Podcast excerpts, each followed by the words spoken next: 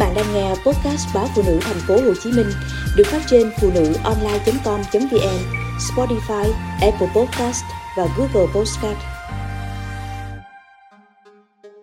Lấy lại năng lượng sau một đêm không ngon giấc, thỉnh thoảng mọi người sẽ có một đêm trằn trọc, khó ngủ, đặc biệt nếu tâm trí căng thẳng. Vậy làm thế nào để chúng ta có thể làm việc hiệu quả vào ngày hôm sau?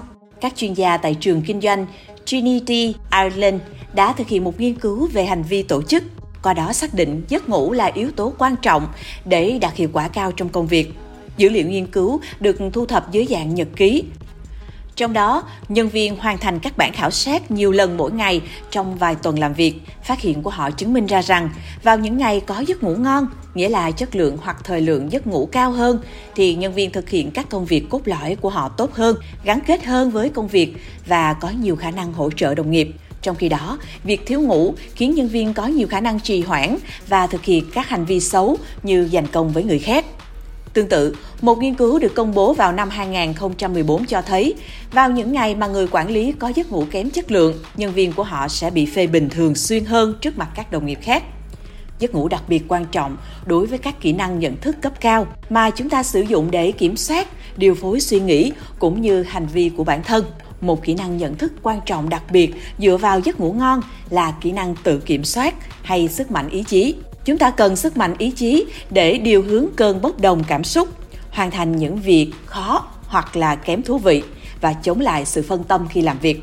Vậy mẹo để làm việc tốt sau một đêm không ngủ ngon là gì? Một, có chiến lược về các nhiệm vụ cần làm. Nếu có thể, bạn nên tránh những công việc đòi hỏi ý chí vào những ngày bạn không thể ngủ ngon giấc. Hãy làm những công việc đơn giản và không cần suy nghĩ nhiều hay chú ý nhiều. Nếu bạn không thể tránh được những nhiệm vụ đòi hỏi sức mạnh ý chí thì hãy lên lịch cho chúng vào đầu ngày vì đó là lúc bạn có nhiều năng lượng nhất. 2. Suy nghĩ lại về cách tư duy.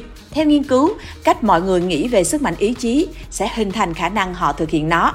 Cụ thể, những người tin rằng sức mạnh ý chí là có hạn sẽ cảm thấy kiệt quệ hơn sau khi làm cùng một công việc so với những người tin rằng sức mạnh ý chí là nguồn lực vô hạn, dễ dàng phục hồi. 3. Khi không thể thay đổi bản thân, hãy thay đổi hoàn cảnh.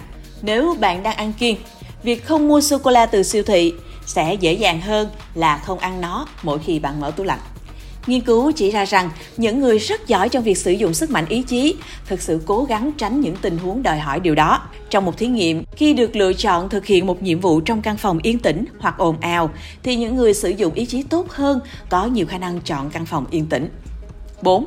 Xem một video vui nhộn trong một nghiên cứu gần đây thì các chuyên gia phát hiện ra rằng xem một video hài hước trong ngày có thể làm giảm tác động có hại về mặt tinh thần của những công việc khó, từ đó nâng cao hiệu quả làm việc của nhân viên.